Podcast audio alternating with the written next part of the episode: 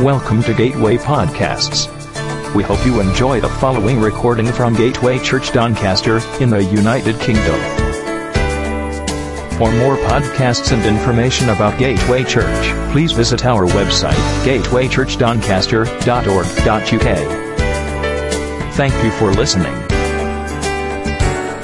Before I preach this morning, I'd just like to echo some of what's been shared about North, and I wondered what to say about North, and I mention it a bit when I preach in a minute, but then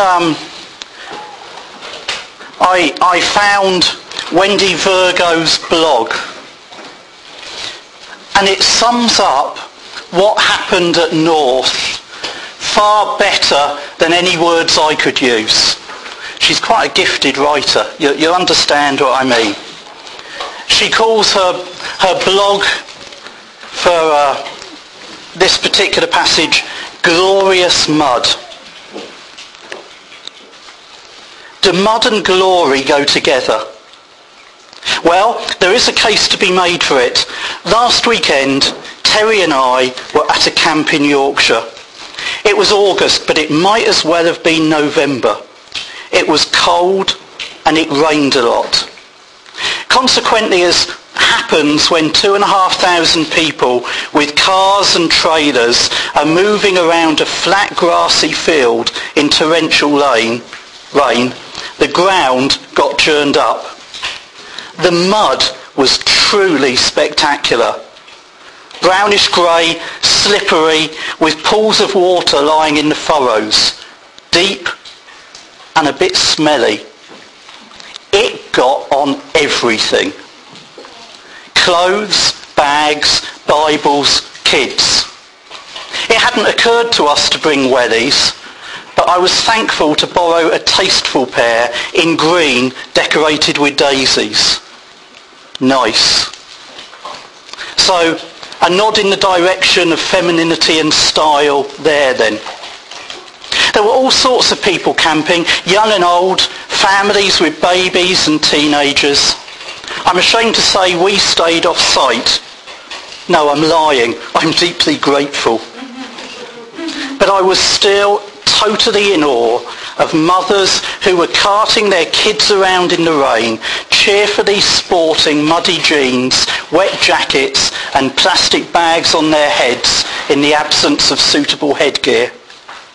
I only once heard an exasperated mum venting her wrath on some urchin, who presumably had been wallowing a little too enthusiastically and got his last pair of dry jeans wet and filthy. Actually, I thought her response was fairly mild. It reminded me of a Bible week many moons ago when Anna and Joel stomped around deliberately in a mud puddle and then came into the caravan. You just had to take wooden spoons with you everywhere in those days. The surprising thing was that complaining was so rare at North, it was practically non-existent. Maybe those northerners are made of tougher stuff. They live there, after all, under constantly grey, lowering skies, I believe, and just get on with life. But they didn't just not complain. They worshipped God wholeheartedly in every session. They served one another diligently, they listened to the preaching attentively, and they gave spectacularly. I'm going to talk about the giving in just a minute. What is it that makes people spend their bank holiday weekend camping in such extremely unpleasant conditions, trying to sleep, shivering in damp sleeping bags, splashing through thick mud to go anywhere, queuing for the loos and the showers, and living on sausages in baps? This is not just the famous British stiff upper lip. There were people there from Canada, Scandinavia and Ireland. At West Point they also came from India, Spain and Portugal. They were like the early Christians, sharing their lives together, worshipping, praying and learning from the Apostles' doctrine, having all things in common, even Wellington boots. people were healed. Many were filled with the Spirit. Some responded to God's call to take the gospel to other locations, even overseas. They are together on a mission. Not just for this last weekend, but in everyday life. Yes, there was something glorious about it. If you haven't got the dates in your diary for next year, I'd encourage you to put them in now.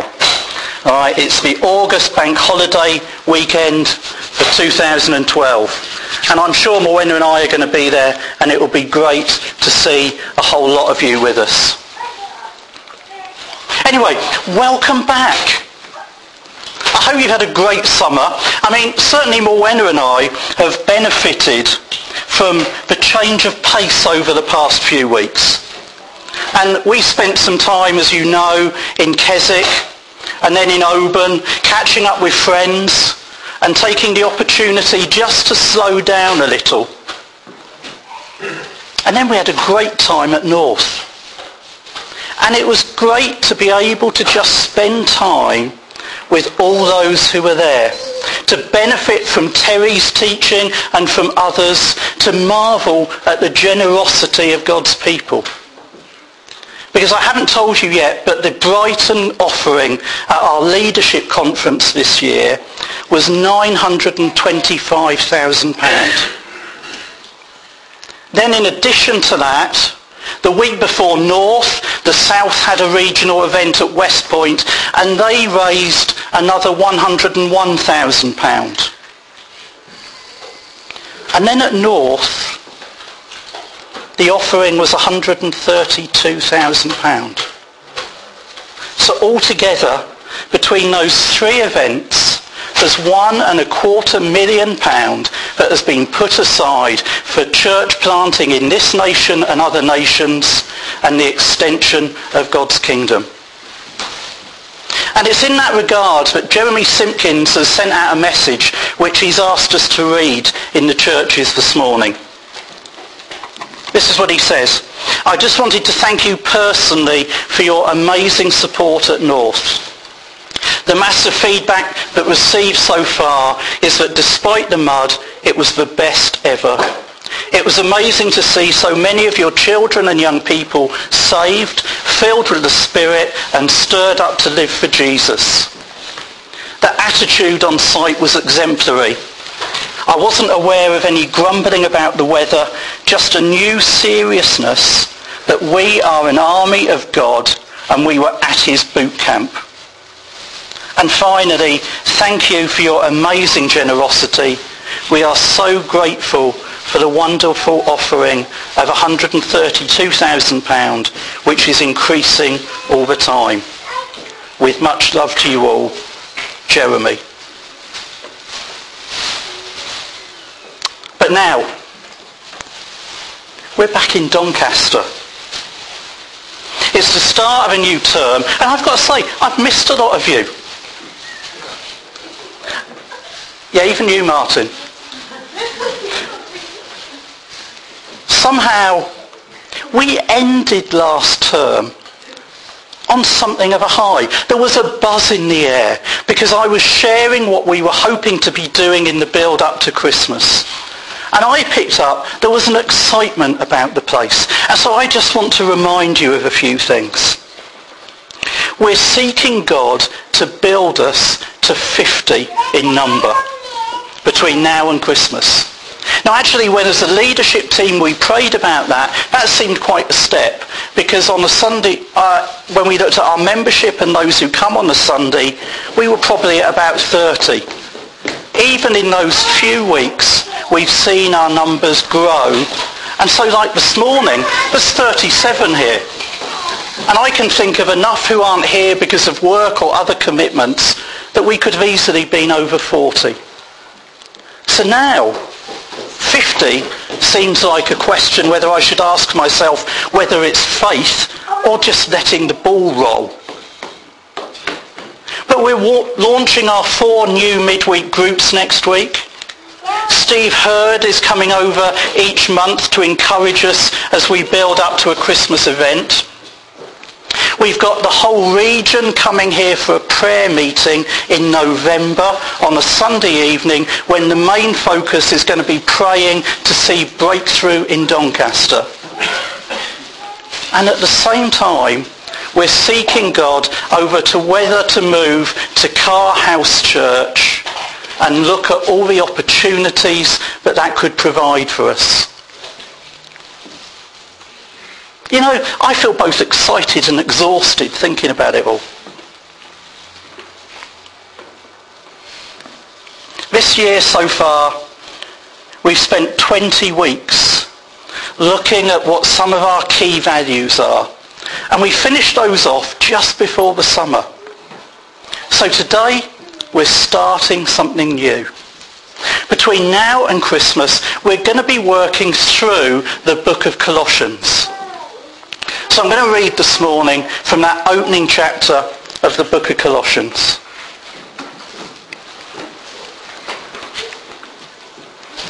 Paul, an apostle of Christ Jesus by the will of God, and Timothy, our brother, to the saints and the faithful brothers in Christ at Colossae. Grace to you, and peace from God our Father. We always thank God, the Father of our Lord Jesus Christ, when we pray for you, since we heard of your faith in Christ Jesus and of the love that you have for all the saints, because of the hope I laid up for you in heaven. Of this you have heard before, in the word of the truth, the gospel, which has come to you, as indeed the whole world. It is bearing fruit and growing, as it also does among you, since the day you heard it and understood the grace of God in truth, just as you learnt it from Epaphras, our beloved fellow servant. He is a faithful minister of Christ on your behalf, and has made known to us your love in the Spirit.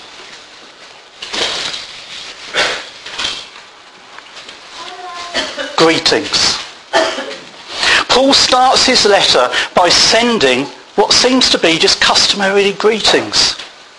The letter is probably one of his most powerful and attractive letters, and it was written by him while he was in prison to this young church in Colossae in Asia. The Christian community in Colossae had come into existence during the period of intense missionary and evangelistic activity that we read about when we look at the book of Acts. And it was somewhere around AD 52. Paul had stayed, if you remember, for quite a while in Ephesus. And he'd started holding daily lectures and debates in the hall of Tyrannus. And that was proving, these evangelistic dialogues he was holding were so effective that his bold speaking compelled people's attention. He probably did it during the long siesta periods that they had in those days. But it was so effective that Luke claimed that all the residents of Asia heard the word of God, both Jews and Greeks. Now, Paul is also noticeable for the way he trains up and releases others. And so these people that he was seeing converted through his dialogues in the hall of Tyrannus soon became equipped to work alongside him, and he released them to go and spread the gospel both close at hand and far away. And it seems that during that period, this guy Epaphras, who had come originally from Colossae, came to faith. And he seems to have been a hard worker, and he seems to have quite quickly developed into a mature disciple of Christ. And that's acknowledged by Paul. He's in fact referred to as one of his valued fellow servants. It was this man whose privilege it was to become an evangelist to his own people. Because what he did was he went and he planted new churches. He did it in Laodicea, Hierapolis, and then he went back to Colossae. And we know that he worked hard and he prayed continually for those churches. Because sometime later, sometime around AD 62, he visited Paul when he was under house arrest in Rome. And the thing that was reported on was the hallmark of a genuine Christian life: love. It was said that that was the characteristic of these young Christian communities. But despite all this hard work, despite all this prayer, Epaphras is concerned about things going on that he has spotted. And so he wanted Paul's advice. And this is what causes Paul to write the letter that follows. As we read on through Colossians, what we'll find is that it seems that some false teaching had crept into the church. We can't be quite sure what it was. We're not told. In fact, it's one of those issues that's been discussed time and time again over the years. But what we do know is it threatened the peace and the stability of this young church.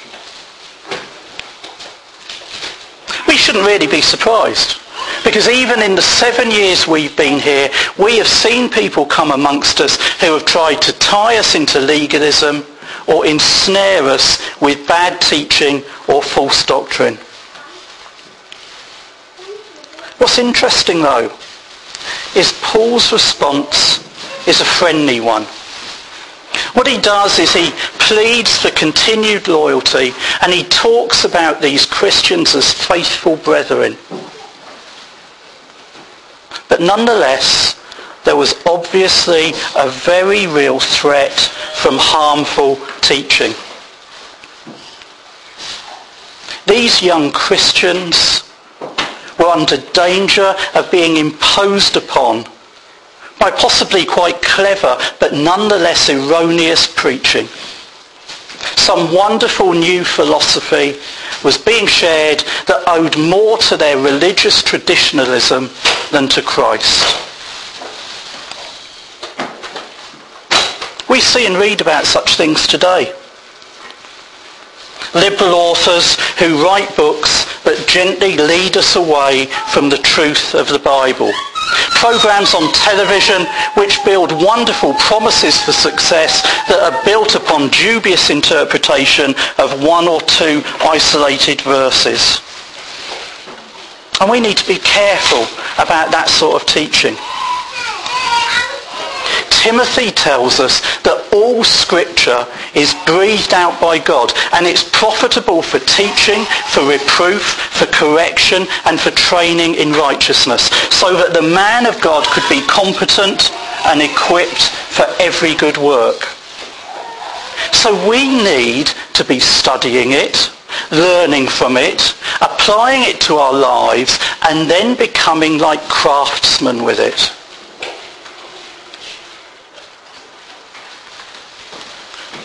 But we need to give these early believers some credit, because what they have done is they have recognised this religious twaddle. When they heard it, they spotted it for what it was, possibly because it was from where they had so recently been saved. But we must recognise that there is a real danger to faithful brethren, those who are rooted and grounded in Christ.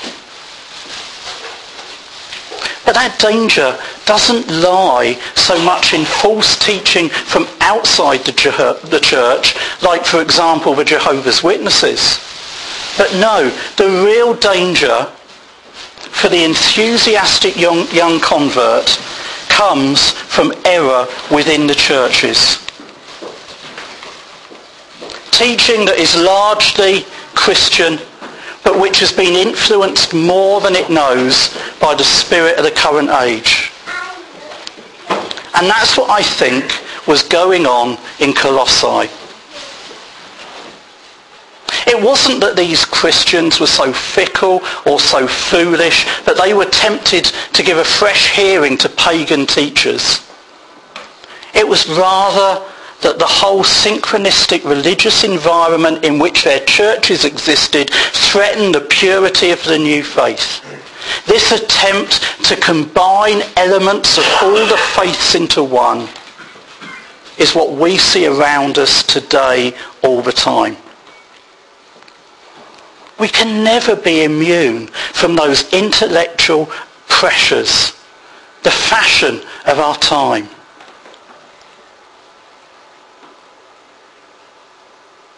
Yet we see so clearly the compromises that earlier generations have made.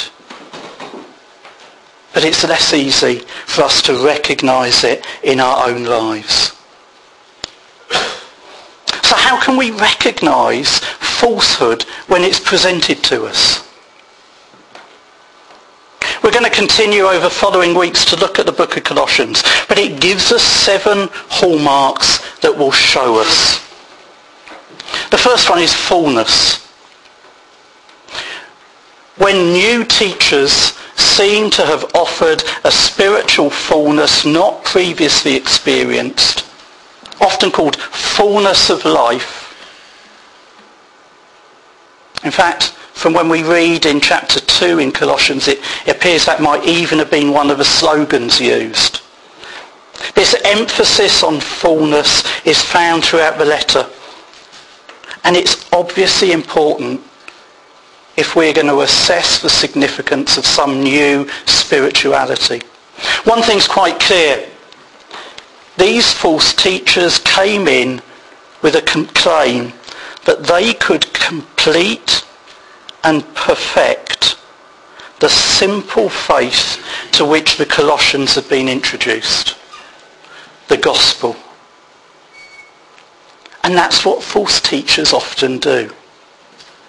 What you have is all right. It's a good foundation. But now, let us just finish it off for you by showing you the extra bits that will really make you Christian.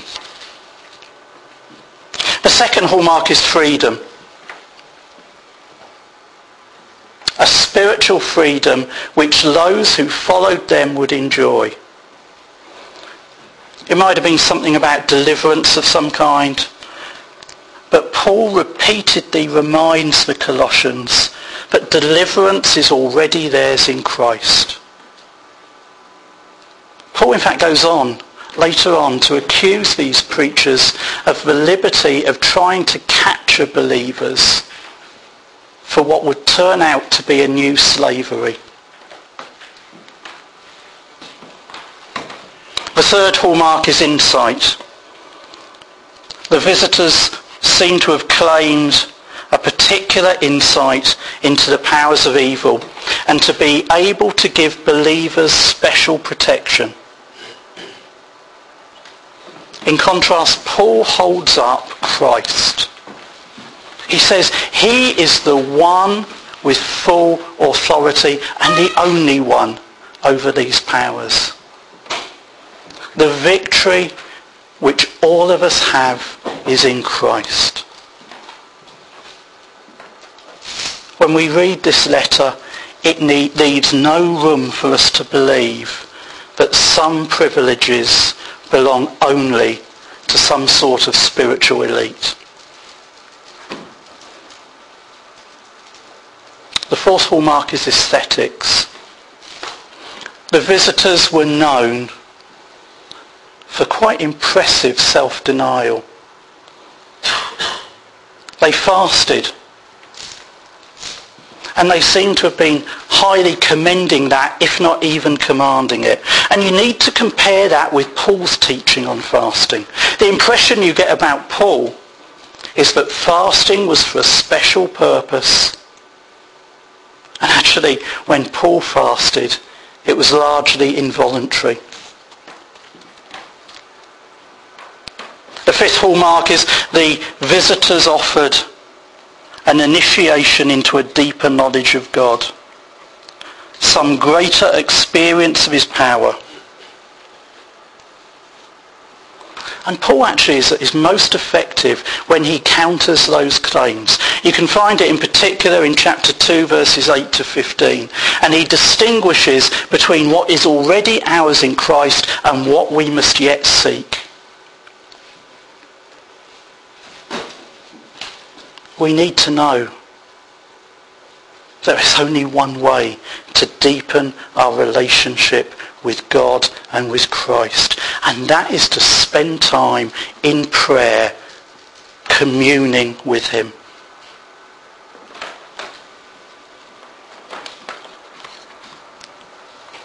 And then the visitors claimed a superiority. In fact, they were even critical of the ordinary believers.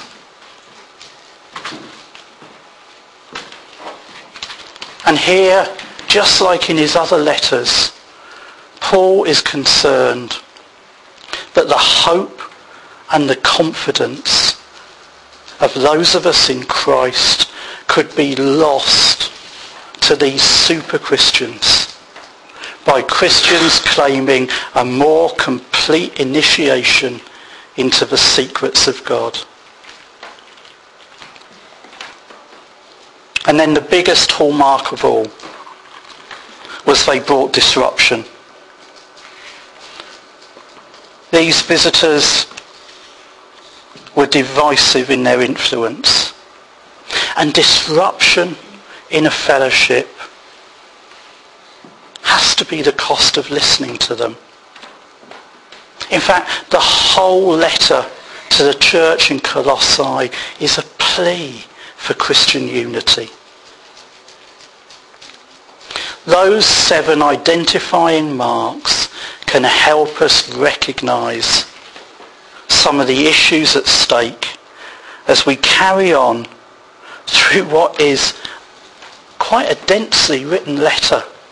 There's something for us in verse after verse.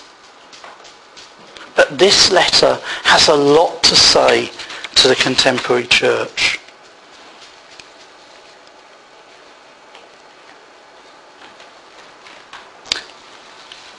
And having identified this, Paul brings his medicine.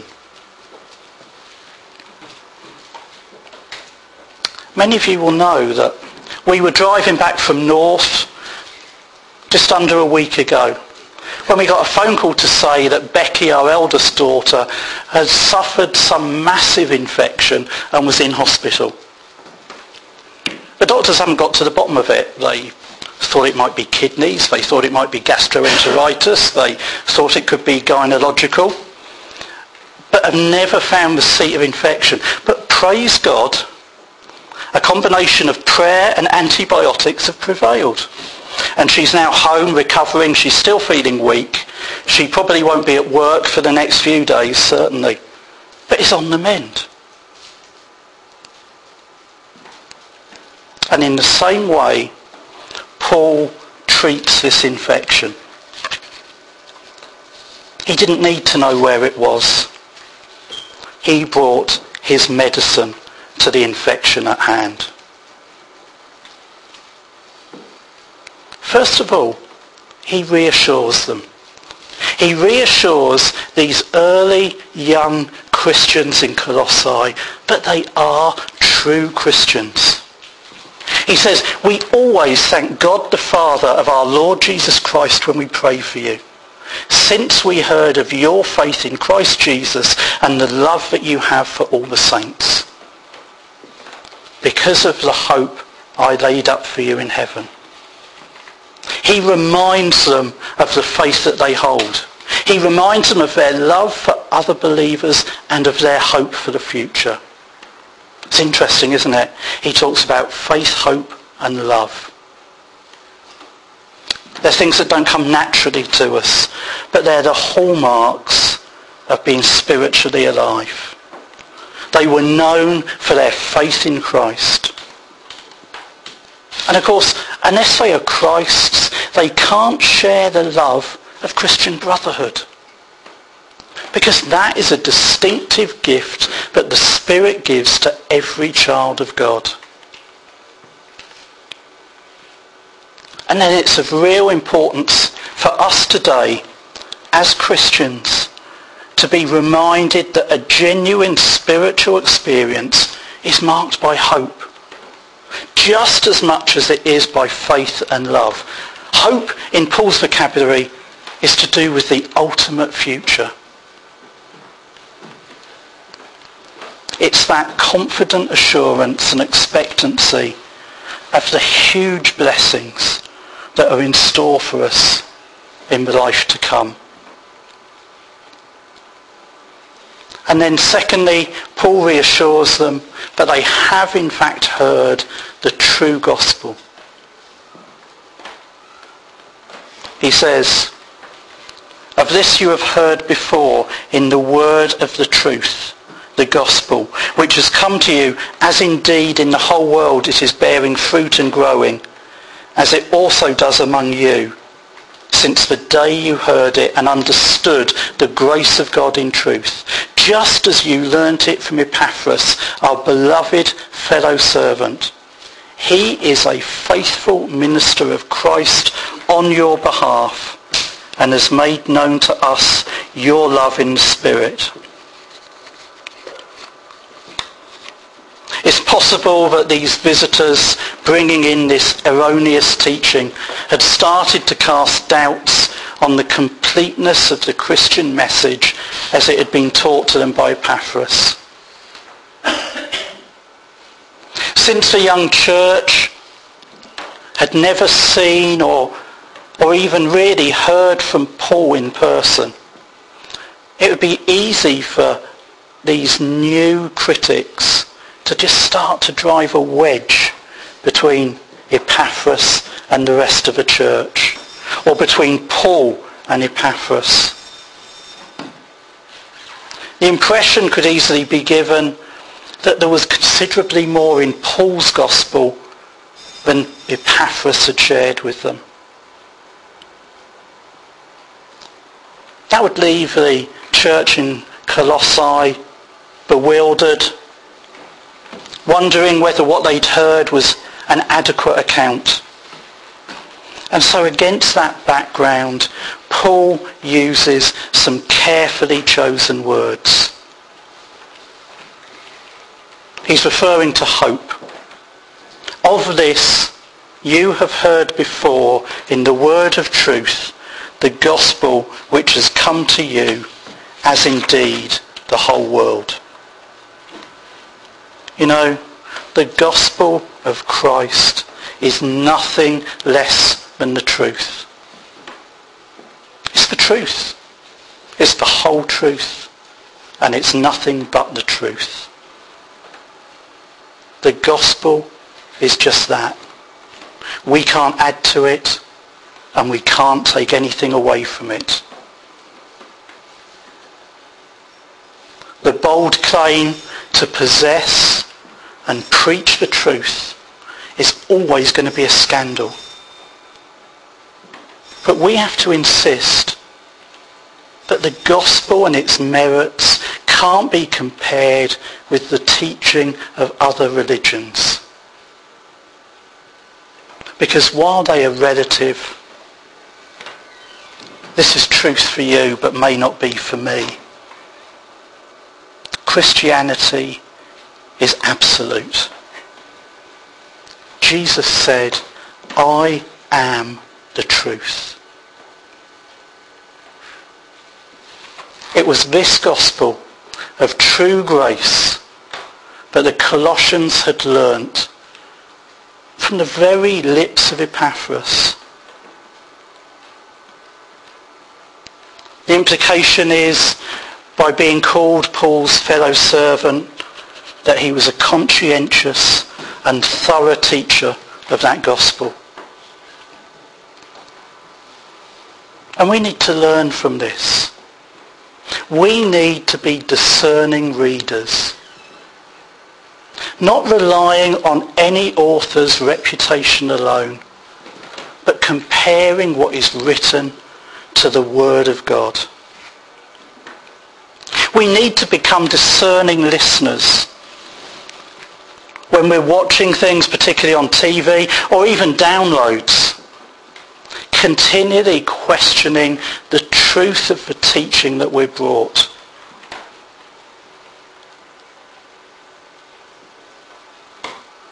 You know, I want to say to you, as long as you ask this in the right attitude, you should be challenging me. Not just believing everything I bring you. Actually saying, where does Scripture teach us that?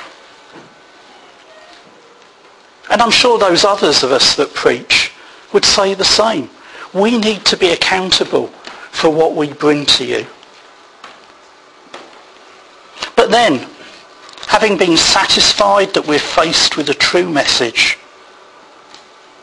we should be diligent in applying it to our lives, just like the Colossians that Paul praised so much for their acceptance of the gospel. Like them, we should be living in assurance that we are true Christians, born again, and not tempted to look for schemes of men that promise more depth, more freedom, more power. Because there's only one way to find those things. Although others can help you on the journey, it is only through a greater intimacy and openness with God that we find those things. I want to commend to you this morning, as we work our way through the book of Colossians, be like this early church. Be eager, be hungry for the truth. Apply it with diligence. Test it.